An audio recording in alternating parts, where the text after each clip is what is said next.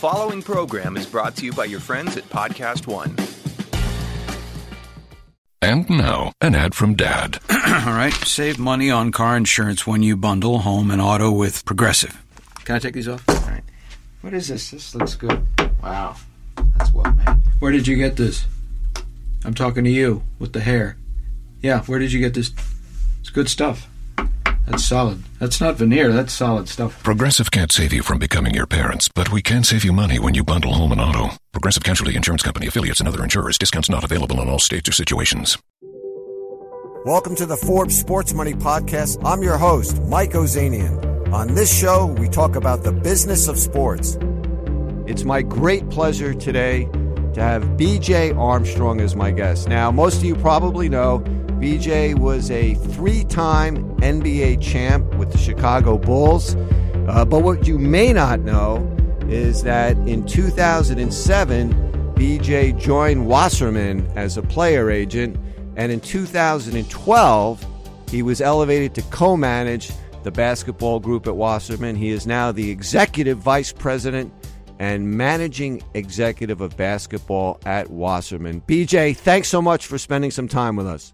Oh, thank you for having me. It's a pleasure, and uh, I've been a fan for a long time, and uh, really, uh, really, uh, it's been a pleasure to to come on the show. Thank you. So one thing I always wanted to know is, being a player agent, more of an art or more of a science? Well, that's a really great question. Uh, I think it's a little bit of both, and uh, I just go back on my own experience uh, as a player, what I was looking for in my representation. And then I had to, once I was done playing, I, I went into the uh, front office side uh, of, beca- of becoming an assistant general manager and kind of leaning a little bit on what I learned from the team side. And, you know, and all of this really boils down for me when I did make the transition. It came down to seeing how sports and entertainment was coming together to form some type of hybrid. You know, it's not really sports.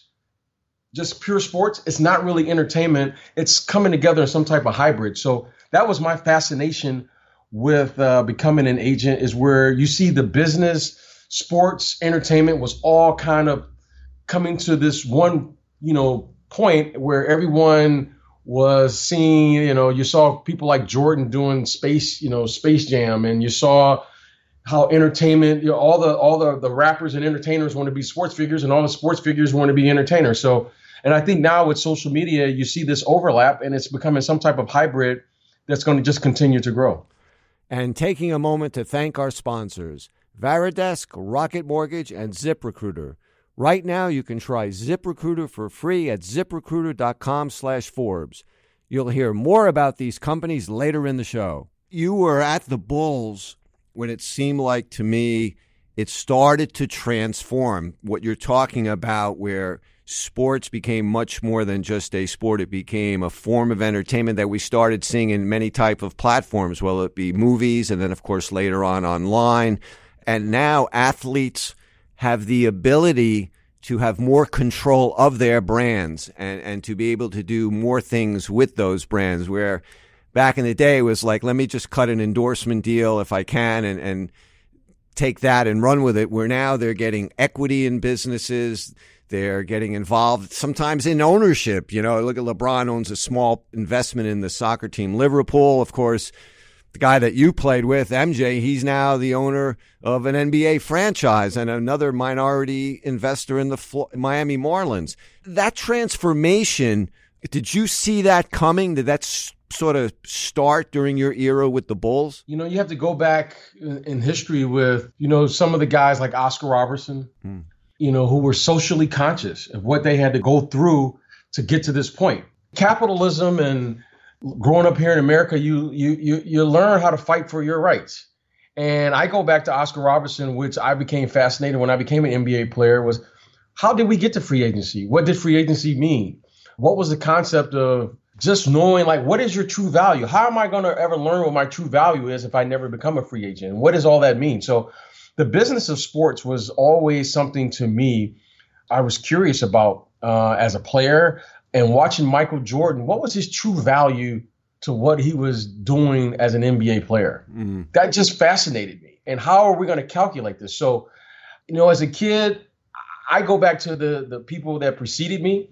I just go back to, you know, how the players joined together to say, you know what, if we're going to do this, how are we going to fight for our value as players? You know, what, uh, what position can we take here to create a system where we can at least know our value and participate in the growth of the game as it continues to grow? So I went back to the things before me. And once I kind of learned it, I, I, I, you know, I just continued to grow. And, and as you see, as the business continues to grow internationally, I mean, basketball is arguably probably going to be one of the most popular game in the world. It probably, it probably will surpass soccer here in years to come. So, you know, it's, uh, I go way back to, to, to the guys who started it. And uh, I always go back to that point with Oscar Robertson and Bill Russell and Jerry West and those guys who really fought so that today's players can prosper and really have the economic freedom that they're, they're currently having. So um, those guys is the ones I pay the tribute to. Very, very smart guys. And it really ticks me off today when I talk to somebody and they don't know who Curt Flood is and what he did. And in fact, you know, how he brought free aid, the price he paid, the price he paid with his career, the years it took off his life to fight for free agency in baseball. You know, one of my favorite stories still is they talk about when he was in court, Curt Flood, which he, he lost that first case on the reserve clause, and, and none of the star players came to support him in court or spoke. And then one day, Jackie Robinson walked into the courtroom to testify. And even then, he's, his health wasn't that good, even though he was still relatively young, but because of what price he paid to break the color barrier in baseball. And they said the courtroom went silent out of the respect for the man. And to me, those are the things, you know, that are most important, that, that we need to remember, the sacrifices that were made. You know, Bill Russell, uh, more people tend to know who he was because of all the championships he won and because of the fact he was very articulate and he was a commentator for the N B A for a long time. Uh, Oscar, not so much. Uh, wh- what can you tell me about what you learned from Oscar? Well, I, I think Oscar just had a, a very sense of himself, you know, and having an opportunity to meet him over the years during my playing career. And I see him, you know, during All-Star weekend and, and things, uh, maybe at a game here or there. You know, he has a, a huge presence of self. When you speak with him, he speaks with, he's such a principled man in what he believes. I, I just really, what I've learned from him over the years is just, is you got to stand for yourself and you got to try to do the, the, you know, doing the right thing and the correct thing is, you know, it, it's very difficult to do. And I remember one of the things he told me, he said, you know, the, the most difficult thing you'll ever do in life is to do the right thing. And uh, I just remember him sharing that with me twenty, twenty-five years ago when I was still playing. And, uh, you know, he just kind of, you know, he wasn't saying it to, you know, like he was preaching or anything. He just kind of, you know, you got this sense that this man had a great presence of who he who he is, who he was and, and, and what he stands for. So I enjoy my conversations with him. I'm very thankful that what he did and what he fought for for this league, for all of the players who played in this league, you know, besides being a, you know, an incredible basketball player. And I think what he did as a basketball player speaks for itself. But the principles of what he believed and fought for have withstood the test of time. And uh, he is one of the great pioneers of the game and what he's done for the game. I think we all have benefited from what he believed in as a player back then. And I think all the current players today, we have to thank him and all the other players who really stood up and fought for what they believe was the right thing to do at that particular time. Is, and, and when it comes to free agency and when it comes to, you know, labor disputes. So, you know, those guys, uh, we owe a lot to them. I love Jerry Reinsdorf, the owner of the Bulls. Obviously a tough guy at times, you know, not always the easiest guy to work for. What was the experience like working for the Bulls in the front office? I came into this league in nineteen eighty-nine with Jerry, and uh, Jerry has a reputation, and deservingly, he's a phenomenal negotiator. He understands The the point, he understands his position, and he's a very tough negotiator. He taught me when I worked for the Bulls over seven years And he taught me something that was very valuable. B J, knowing what not to do is more important than knowing what to do. Interesting. It was very interesting then, and it's held true over over the years. He has been a great mentor for me over the years, a phenomenal friend. And, you know, it's funny how we came in this league as a twenty-one, twenty-two-year-old, and, you know, you kind of see him and, you know, he was the owner. And then all of a sudden I worked for him as an executive. And now over the years, we were negotiating against one another and, and contracts over the years. And he has uh, really been a great, great friend and supporter of my my career and what I've done. And um, so I owe the ultimate respect to him. But he is a tough negotiator and he's a, a very smart man. And, you know, I owe a lot of my career to him because he's taught me a lot about the business. And he always encouraged me to learn the business so that I can do what's in the best behalf of my clients and what I what I'm currently doing. So uh, he's been a phenomenal, phenomenal mentor over the years and someone I truly respect. Now, I, as someone who was watching your career at the time, you before you were working for the Bulls, destroying my New York Knicks teams, keeping them from getting to the finals and maybe winning a championship, to following your career working for the Bulls, I thought at the time, just following you, that you know, you seemed, having never spoken to you, just watching, seemed like, you know what, it seems like this guy, he could be on his way to running an N B A team, like president of a team. And then all of a sudden I'm watching and off you go. You're an agent. What what made you make the switch? When I retired right around two thousand, I did. I went to work for the team. Actually, I worked for the Bulls for six, six and a half years, almost seven years. And the one thing that always has bothered me when I was working on the team side was was the players. I could not, I knew what that felt like to be a player. And I said, if I was going to fight, if I was going to fight the good fight, was I going to fight for the team's perspective or the player's perspective?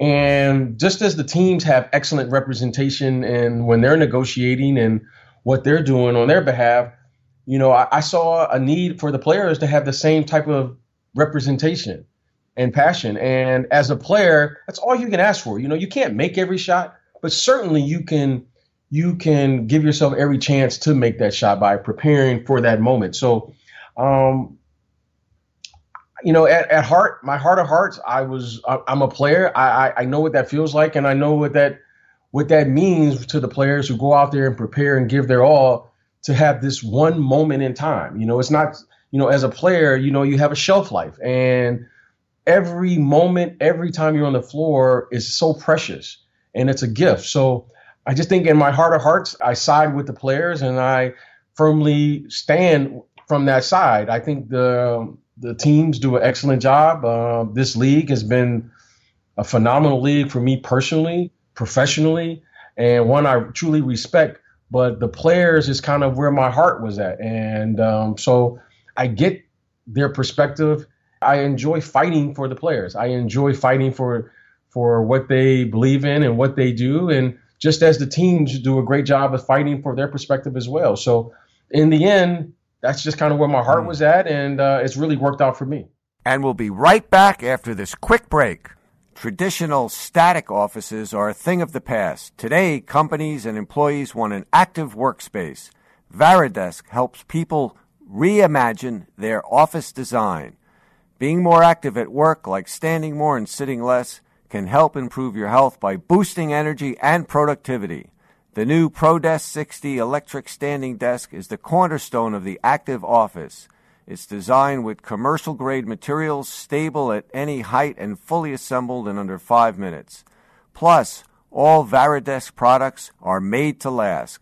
They're also simple to set up and move or reconfigure as businesses change and grow. Check out Varidesk products, including the new ProDesk sixty Electric, risk-free for thirty days with free shipping and free returns. Learn more at varidesk.com slash Forbes. That's V-A-R-I-Desk.com slash Forbes. And there's Rocket Mortgage. Support for the Forbes Sports Money Podcast comes from our friends at Rocket Mortgage by Quicken Loans, the mortgage company that decided to ask why. Why can't clients get approved in minutes rather than weeks? Why can't they make adjustments to their rate and term in real time?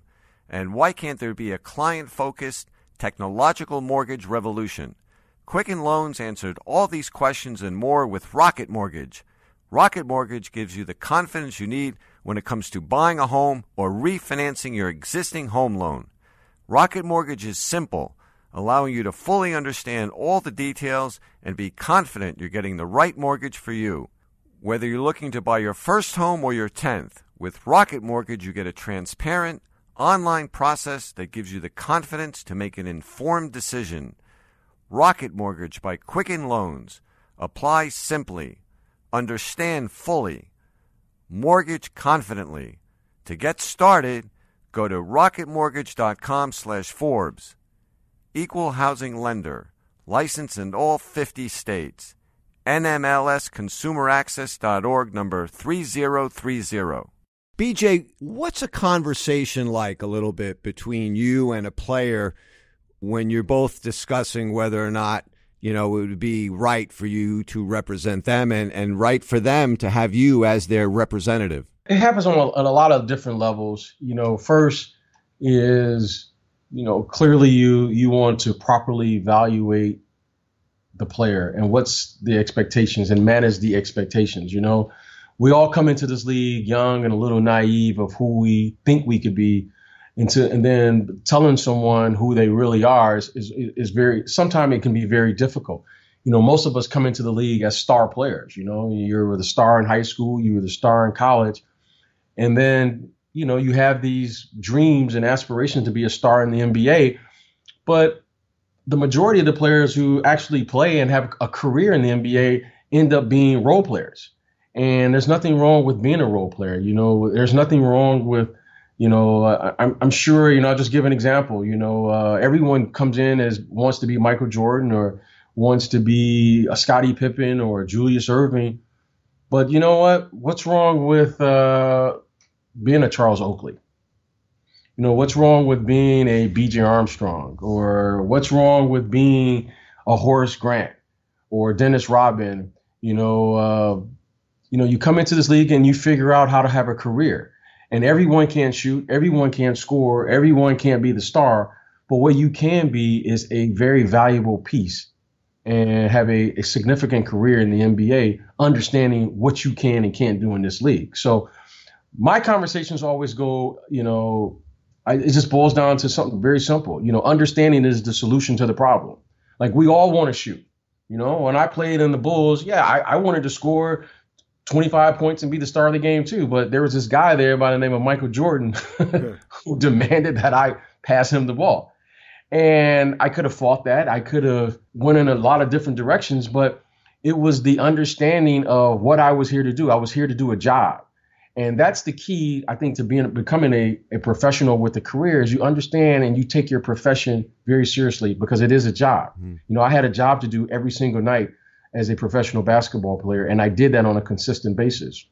You know, scoring points and getting the headlines may not be in the picture that I had envisioned for myself, but what what is very valuable is that I do all the little things that help my team win, but more importantly, that I do my job consistently when I'm paid to do. So that's the big thing, I think, helping young people transition to understanding who they are, what they can become, and most importantly, how can you have a career at this level and uh, have a career in this league?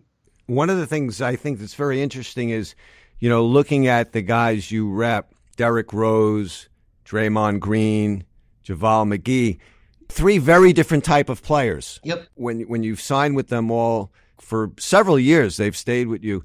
Derrick Rose, I believe at the time that uh, you signed with him, he had been the youngest M V P in the league. Yep. Uh, and, um, there, you know, LeBron hadn't yet been the player that he is today. I mean, he was the guy. Kobe was, I think, in, in the downside of his career, so he was sort of the guy. You know, uh, McGee is sort of the guy that you were describing a little earlier, you know, sort of a, a, a real workhorse who who doesn't get a lot of highlight reels. And, and Draymond, of course, now with Golden State, you know, that is the franchise right now.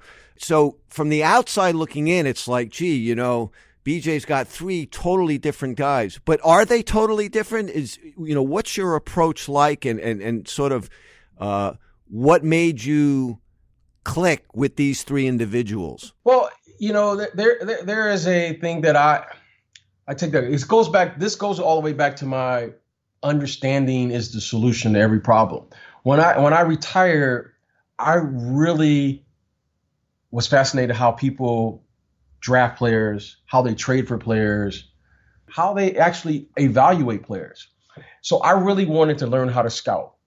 I wanted to learn how to scout to what actually works here. What was the common theme of why a team won in nineteen forty-six to what was the why? Why did the Knicks win in nineteen seventy? Why were the Pistons in the late eighties? What made the Bulls? What makes the San Antonio Spurs? Now, what is the Golden State? What is the common thread here that allows these players to win at this level?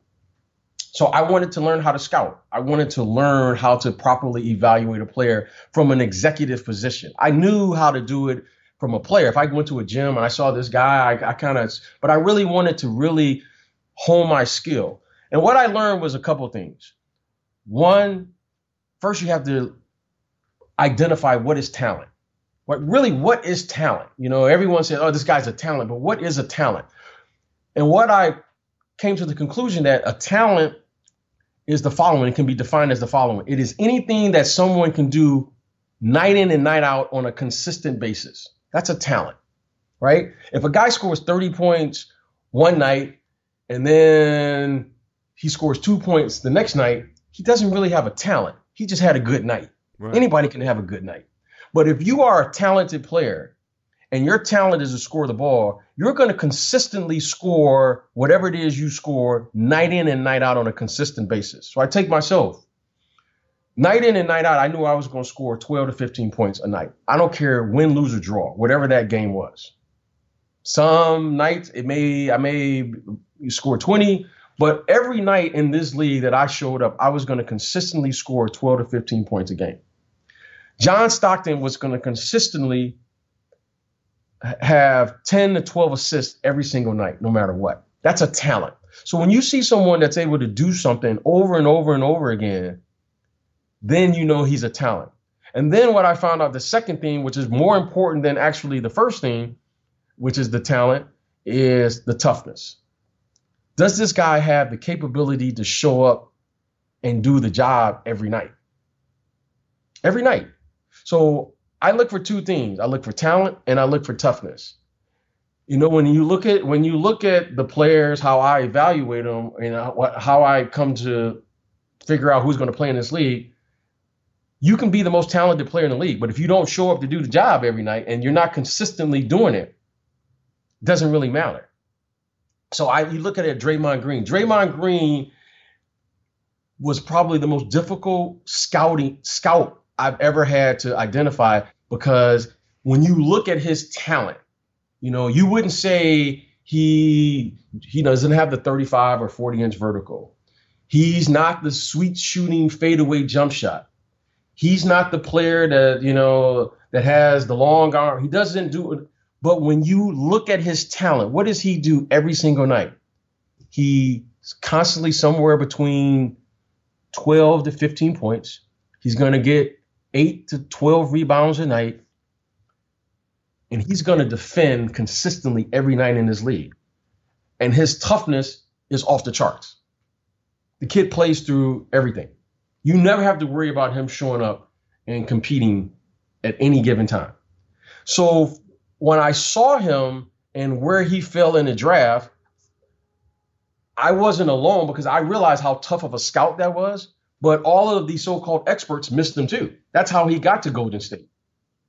So I look for two things. I look for talent and I look for toughness. Derrick Rose was easy, right? I mean, a massive talent and a, a very, very, t- you know, a very tough kid. You know, uh, you know, he's had some injuries here as of late, but when he is healthy, and when he is out there on the floor, you know he's going to give it everything he has. No doubt about that.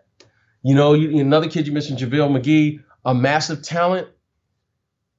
And right now, he, like most bigs, the game changed on the big guys during midstream in his career. It went from everyone was looking for a big, big, big, and now the game has gone small. But to his credit, he's reinvented himself and figured out how to play in this small ball era. as a seven footer. So the toughness that he has to figure out and not make any mistakes of why he's continuing to play, those are the things I look for. So I look for talent, I look for toughness, and I continue to stay with those things because those are the common denominator that help people achieve every, you know, achieve at the highest level in this league. And that's one I've, uh, you know, I've kind of stuck with over the years. B J, do you ever uh, uh, talk to or consider the player's family? You know, what the parents are like, where and how they grew up? Absolutely. You you you look at that because you need family in this business. You need family to support you in this business. You need all the help that you can get. So, yes, you look at family, you look at the structure, you look at the relationships because you need that. You know, nothing can replace your family. And, um, you know, this is a very tough league. And uh, it's a very lonely league because you're constantly traveling, you're constantly in hotels, you're constantly moving from city to city. So having family and loved ones and people you've known uh, is very, very helpful, especially, you know, as you, especially for young players coming into this league, you want to support them with all the loved ones and friends and family that you can possibly get. How important is ownership of a team? And the context to that, B J, is I was talking to Chris Paul not long ago. And uh, I had asked him something regarding, you know, he went to Houston, the team was sold. Now Tillman Fertitta, of course, owns the Rockets. And he said, you know, one of the things he, he, he really liked about Tillman Fertitta was that, you know, how passionate he was about the game. He was at every game. It was like sort of something similar he saw when he was with the Clippers and Steve Ballmer had come in. You know, he was there. He was a real, it was a real advocate. Is, is that sort of thing something as an agent that you keep an eye on besides the dollar signs? Is, is what type of owner is this and how involved with the team is he? Well, I, I think over the years I, I've seen, you know, kind of the progression of ownership. You know, at one point, you know, you had owners and you, ne- you never even knew who they were. They were just kind of in the background. And then all of a sudden you start owners becoming more prominent and seeing them in the forefront. Uh, in this era, I think the ownership is the most important aspect of, of of the team. I think the days of having what, you know, just for the sake of using the term, an absentee owner, those days are over. You need an owner who's very involved, just like you mentioned. You need an owner who is there and wants to see and carry out the team. You know, of course you're going to have disputes within any healthy relationship. I think it's healthy for the front office and the coach to have disagreements. I think it's healthy for uh, players and coaches to say, well, maybe we should defend the screen roll this way. And then I think that's healthy. But I think without without the owner being there, I think how are you going to solve those problems? Because there's the, the, the four people that sit at the table of any organization is the owner, the general manager, the head coach, and the players. And I think it's healthy for all four of those people to be able to express their opinions, have healthy dialogue, and then come to the best conclusion in which you're all trying to do the one thing that's going to bond you all together anyway, which is winning. And I think Golden State has been, I think they, over the last four to five years, they've set the bar of what ownership is going to look like in years moving in, in years moving forward for all sports. Their involvement, I think when they have what Bob Myers and the people have done, and they, you know, they had Jerry West that was there. Steve Kerr's leadership has been phenomenal. And the accountability that the players have had, whether it's Draymond Green, Steph Curry, Klay Thompson, now Kevin Durant in the fold, you know, I, I think what they've done is you see the participation of all four of these groups sitting there and having, I think, healthy dialogue on which way to go in, in, in, in one cause, because the only thing that bonds that group together is winning. And uh, I think the Warriors have really set the example of what ownership uh, should look like moving forward in a sports franchise. And we'll be right back after this quick break. Hiring? Every business needs great people and a better way to find them. Something better than posting your job online and just praying for the right people to see it. ZipRecruiter knew there was a smarter way, so they built a platform that finds the right job candidates for you. ZipRecruiter learns what you're looking for, identifies people with the right experience, and invites them to apply to your job. These invitations have revolutionized how you find your next hire. In fact, eighty percent of employers who post a job on ZipRecruiter get a quality candidate through the site in just one day. And ZipRecruiter doesn't stop there. They even spotlight the strongest applications you receive, so you never miss a great match. The right candidates are out there. ZipRecruiter is how you find them. Businesses of all sizes trust ZipRecruiter for their hiring needs. Right now, my listeners can try ZipRecruiter for free. That's right, free. Just go to ZipRecruiter.com slash Forbes. That's ZipRecruiter.com slash Forbes. One more time, ZipRecruiter.com slash Forbes. ZipRecruiter, the smartest way to hire. At Farmers Insurance, we know every windshield collision has a unique sound. Beetle. Bird poop. Drone. Seen it, covered it. Click for more. We are farmers. Bum, bum, bum, bum, bum, bum. Underwritten by Farmers Truck Fire Insurance Exchanges and Affiliates. Products not available in every state. In two thousand twelve, you signed, you know, the phenomenal shoe deal, of course, Derrick Rose and Adidas, re- reported at one hundred eighty-five million dollars over twelve years, but just a, a, an astounding deal. Something you touched on earlier is how the N B A has continued to grow internationally, particularly in China. These players are like superstars when they go to China and they and they put on clinics for their shoes or show off their new deals and make appearances there. What's the process like, B J, when you start to put everything together? You've had a player for a couple of years, and now you're going to, whether it be the front office or, or an endorser, and these pieces of value that you see that this player has, how do you present that? What are sort of the key nuggets that you take out and say, this is what this player has to offer and, and, and why their value is X? I look at a couple of things. One, what's the style of play that this player has? You know, it's very hard to sell, you know, bigs in general are very hard to sell for shoes. You know, what kind of You know, you, you take a Shaquille O'Neal, for instance, like, you know, he's a great endorser as a personality, but I don't think many young kids are growing up saying they want to play basketball with their back to the basket like a Shaquille O'Neal. On the other hand, you'll have a player like an Allen Iverson who you see and you go, oh, wow, that's fun. He's just, he's a, he's a fun player. So, you, again, being able to evaluate guards as compared to bigs and style of play means something. And you have to be able to see that. Um, what is the value? I, I think you have to look at, you know, Michael Jordan was perhaps, you know, one of the hardest working players I've ever been around because he worked on his craft every single day. But the one thing he ne- he doesn't get enough credit for is Michael Jordan doesn't get the credit for how hard he worked on his craft off the court as well. And the professionalism that he had off the court was secondary to none. He took that very serious. He took it so serious, he was the first player that ever taught me how to interview after the game. You never see him interview without a suit on. I always chuckle at myself when I see players, they'll just come out of the locker room and they'll have a towel around their neck, or some of them, you know, they, they won't have a shirt on or anything. Michael Jordan took every opportunity in front of the camera to promote himself back then. And if you watch him, you never saw him after a game being interviewed with just in, you know, a T-shirt or a shirt. He was always in a suit and tie because he wanted to project a certain image.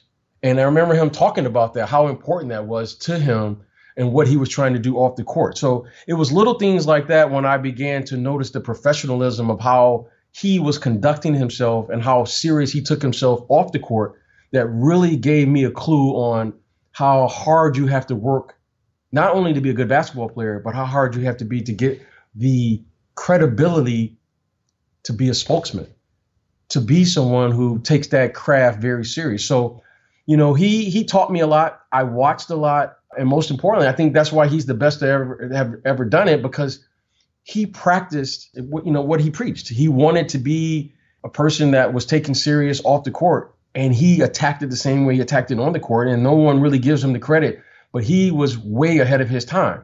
And if you look at any of those interviews, he took that five to ten minutes every after every game to make a projection of how he wanted people to perceive him. And he took that very seriously. He never would get in front of the camera unless he was ready to talk and, most importantly, project himself visually in a way that he wanted people to perceive him. Yeah, I think with social media today and Instagram and tweeting and all that, a lot of people tend to feel that it's probably more of a negative. But in my opinion, it really offers players an opportunity to control their brand and to develop yes. their brand the way they would like it to be. I couldn't agree more with you. I, I'm so excited about this generation because of social media. I ask myself the, the, the billion dollar question that I ask myself: if I was representing Michael Jordan today, what would you do? What would I do? How would I do this? You know, what would, what would be needed to, when you have a player of that magnitude who under, gets it on the court clearly, but also understands the work that's involved off the court, what would you do? So I think this is a incredible time to be uh, an athlete because of social media. And I think I'm so excited to see where it goes, because I think the, the player who gets it is going to far exceed anything that has been done before him or her uh, because of social media, just like you said. You know, I, I have to imagine that very easily you could be representing two or three times as many players as you are. Um Am I right? And is it simply because you don't feel that there are some players that, even though you possibly can make a lot of money with, that just aren't a right fit for you? Yeah, you know what? And that's one thing you learn over the over the years. You is I've learned very quickly in this business. I, I learned as a as a player. I learned it as an executive, and and I certainly carry that with me into into becoming an agent. Is you have to take stewardship of the people that you work with. And you have to take that responsibility. So a lot of times it's not a good fit. And a lot of times, you, you know what? You got to know your personality. I have to know my personality. I have to know the personality of the people I'm working with. And most importantly, you know, this is a tough profession. You know, we we we we talk about all of the, the positives and the players who go on to become stars or M V Ps or defensive players of the year, but you don't talk about all the players who just get a cup of coffee in this league. They're in one year or they may get drafted and it doesn't work out. And those are, that's the heart of what I do, is dealing with people's, you know, uh, you know, how you deal with failure is very important up here. You know, you only hear the good sides of the stories, but you know what? These people are, they're human beings. And becoming an agent, yes, you know, I can I can sit here and tell you about all the, the, the great stories, but the real stories are you're just dealing with, you know, just human problems each and every day. You know, how do you transition? You're dealing with life. So um, the real work of what I do is once people retire. That's the real work. And that's probably what I enjoy more than anything in this business, is once the air is out of the ball, now what? Because that's the question that we're all going to be faced with, whether you're Michael Jordan or whether you're the last guy sitting on the bench. We all, you know, life moves on with or without you. So my biggest job, and it's always, that's basically, you know, you know, probably the thing that excites me more than anything. Okay, what are you going to do once that air comes out of the ball? You know, because that, that's a question that we all have to, we all have to answer, no matter whether you want to do it or not. You're not going to play forever. You're certainly not going to have that sweet jump shot forever. You're not going to have, you know, the legs that allow you to jump thirty-five or forty inches, not, you know, later in life. So what are you going to do? And uh, that's the big thing that we do. And that's the people at Wasserman have allowed me, and they've supported me to helping these young people transition once they stop playing and they go into, you know, what I can say, you know, the real world. You know, you come out here and now you got to reinvent yourself. And more importantly, you got to figure out what you're going to do. What are some of the good opportunities there? I mean, we've already talked about how players now, when they leave the, the sport, they have more opportunities than they used to twenty, thirty years ago. But what are some of the things you've worked on with some of your players to help set them up for the future when they stop playing? You know, I, I always say this to all the, the guys who get drafted and, you know, lottery picks, and whether they're the first pick in the draft or the last pick in the draft. Okay, the draft is only going to last one day of your life. Let's enjoy this. Okay, now the hard work is going to begin, because now you got to have a career. And what are you going to do? We better find that out sooner rather than later.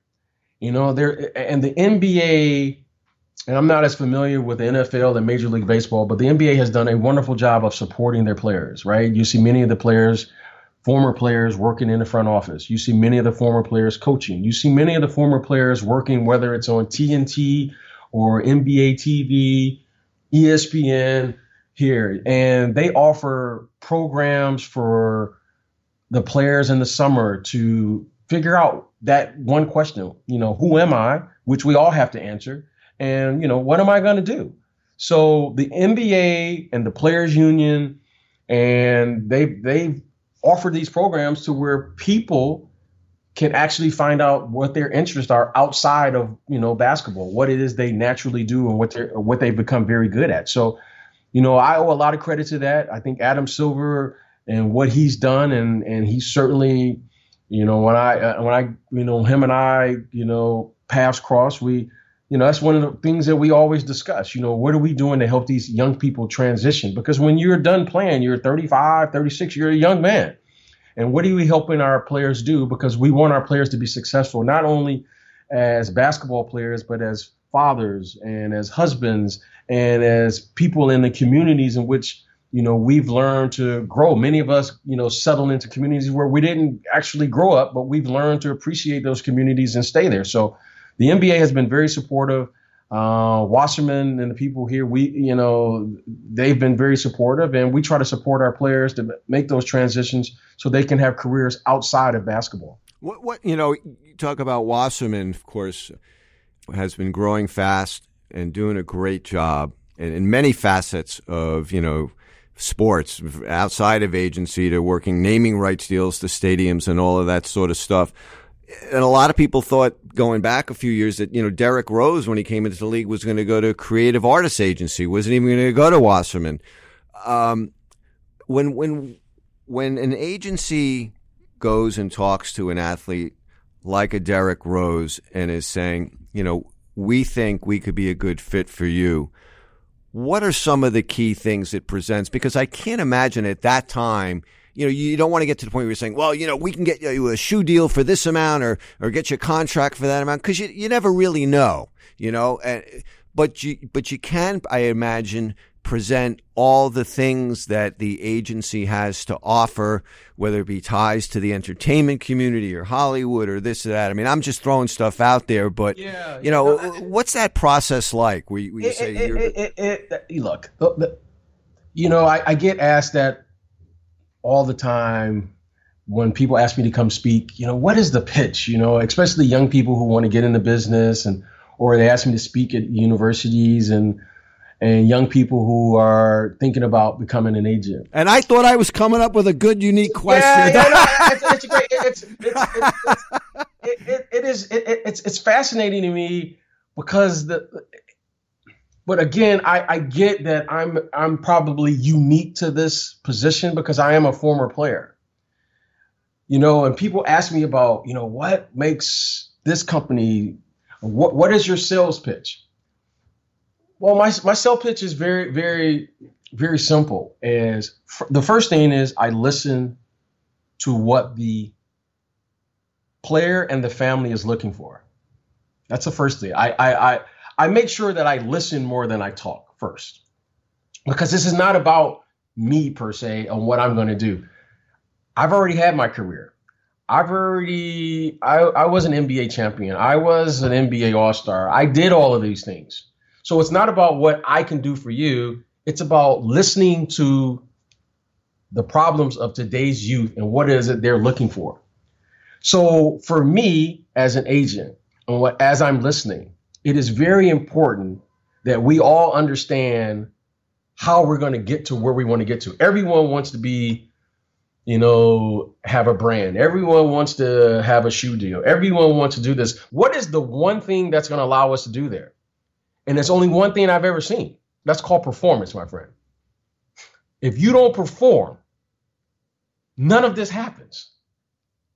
Right? So when I begin to hear people in a room talk about brand and what they think they're worth and they want to get this, I immediately probably go out and say, you know what, that's probably not the right fit for us. So when when the when the conversation goes away from performance, which is basketball performance, I think that's a major problem, because Michael Jordan, who was the greatest at performing, he performed every single night. All of the other things that happened, whether it was Nike, Hanes, Gatorade, whatever companies, Chevrolet, whoever companies he was working with, all came as a result of the performance on the floor. So the only thing that I can do as an agent is to allow you to understand that the performance is going to dictate all the other things and opportunities that we're going to have. Because if we don't perform, what's going to happen? LeBron James performs. Now, all the other things came as a result of his performance on the court, not the other way around. If that was the case, then everyone would be a part of, you know, the Nike campa- campaign ads or the soccer team that he's he's involved in and all the other things that he's doing. That young man has performed on the court, and now he's taking advantage of his performance by the opportunities that come as a result of what he did on the floor. So, you know, I just saw the other day where he was talking about how he's investing in the summer in his body and and what he puts in the, to, to prepare himself. When you see people get away from that, you can just about dictate or say what's going to happen off the court, because you got to perform. There's no way around it. So I, I, I listen, I listen carefully. And when you see people who want to perform, you know, just like you mentioned with Derrick Rose, Derrick Rose performed. He was the youngest M V P ever in the history of the N B A. Well, w- when you perform, it's only natural that all the other things will happen uh, because of that. So um, to me, it's very simple, but it, it has gotten complicated because, you know, a lot of times people get distracted. And people want to rest on what they did yesterday. But this is a league where you have to perform every single day. And if you want to have all of the things that go with, you know, branding and opportunities, then, you know, like I tell the kids, you know what? If you win eleven scoring titles and six championships, your first team N B A for your entire career, and if I can't do my job, then, yeah, you mm-hmm. you should have a problem with me. But first, we got to perform. And we have to do that at the highest level. So, again, it just comes about understanding what this business, how it really works and how we really want it to be can be a little different, you know, in our own way of thinking. So uh, performance is the one thing that will always be out front, first and foremost. And I look for the players who want to perform. If you perform, you know, we can all do our job and get out of this what we came to do. Hey, I know you're insanely busy, but I, I just have to ask you one more question, B J, yes, b- before I let you go. And and this really comes more from a, a fan that's followed you for your career than uh, the business side. Where the heck did you get your toughness from? I got my toughness two places, right? I grew up in Detroit, Michigan. And I grew up in the city of Detroit. And if you know, all of us in Detroit, we all got a little chip on our shoulder, right? You know, uh, in Detroit. But I got my toughness from my mother and my father. And every day I saw my mother and father, and I was so fortunate as a kid growing up in the city to see a mother and father who worked, and they just figured it out. And they always taught me to just work hard, and they get, they didn't just talk about it. They gave me an example to follow. So, you know, the work ethic of my parents and my family that was around me and the people that cared for me, I wouldn't trade that for anything. So my toughness came from, you know, I I, I wouldn't consider myself, and I was very realistic. I wasn't the most talented player. I didn't have the talent of a Isaiah Thomas. I didn't have the talent of, you know, Bernard King or Magic Johnson. But I knew every single day that I was going to have the toughness to show up and compete every single night. And that's what I enjoy most about the N B A, is that every night I had an opportunity to compete at the highest level. And you know, as one of my, my coaches used to always tell me, the score is always zero, zero, my friend. There is no winners and losers when you show up to the game. And I always took that to heart, is every night I was going to show up. I was going to show up every single night, just like every day I come to work, like every day when I'm in a negotiation, I, I'm going to show up and I'm going to work. Now, the results, you know, sometimes you miss the shot, sometimes you make the shot, but there's no doubt that I'm going to show up. So I owe that to my parents. Uh, my mom and dad, they still work. Uh, they're in their seventies. And they said, that's what we do. So, you know, I owe it to Detroit. You know, we're we're the Motor City. You know, uh, we're a blue collar place. We're a blue collar uh, town. And that's where we work. But my parents, you know, I have to thank them. And uh, I'm so grateful to have parents who, you know, that just showed me that example of what hard work can do every single day. B J, I, I have to say thank you so much for taking the time, and uh, a lot of great stuff here. I'm sure there's a lot of great stuff we didn't have a chance to get to, and hopefully we can connect in the future, my friend. Thank you so much, sir. Thank you so much, and I hope you don't hold it against me about your Knicks. You know, uh, that those were great times, and uh, you know, those were some of the fondest memories I have in the N B A is just playing in Madison Square Garden, and the Knicks fans are the best. And every time I'm in New York, I still get harassed all these years later. It's the funniest thing to me. You know, they're like, you suck, Armstrong. And I was like, that was thirty years ago. You know, like, but you know what? Hey, man, much respect. That's what I always love about the Knicks, man. They talk about you, and then at the end they go, hey, man, but I loved your game. And I hey. always respect that about New Yorkers. And uh, but those are great times and great teams. And uh you know, when I see even Knicks players, we talk about those were great times in the N B A. Let me tell you, if you weren't great and that team wasn't great back then, we wouldn't be harassing you. You would have been forgotten.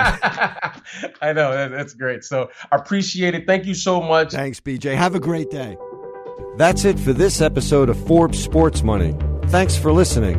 If you want to get in touch with a comment or question, please email us at sportsmoney at podcast one dot com. That's O N E dot com.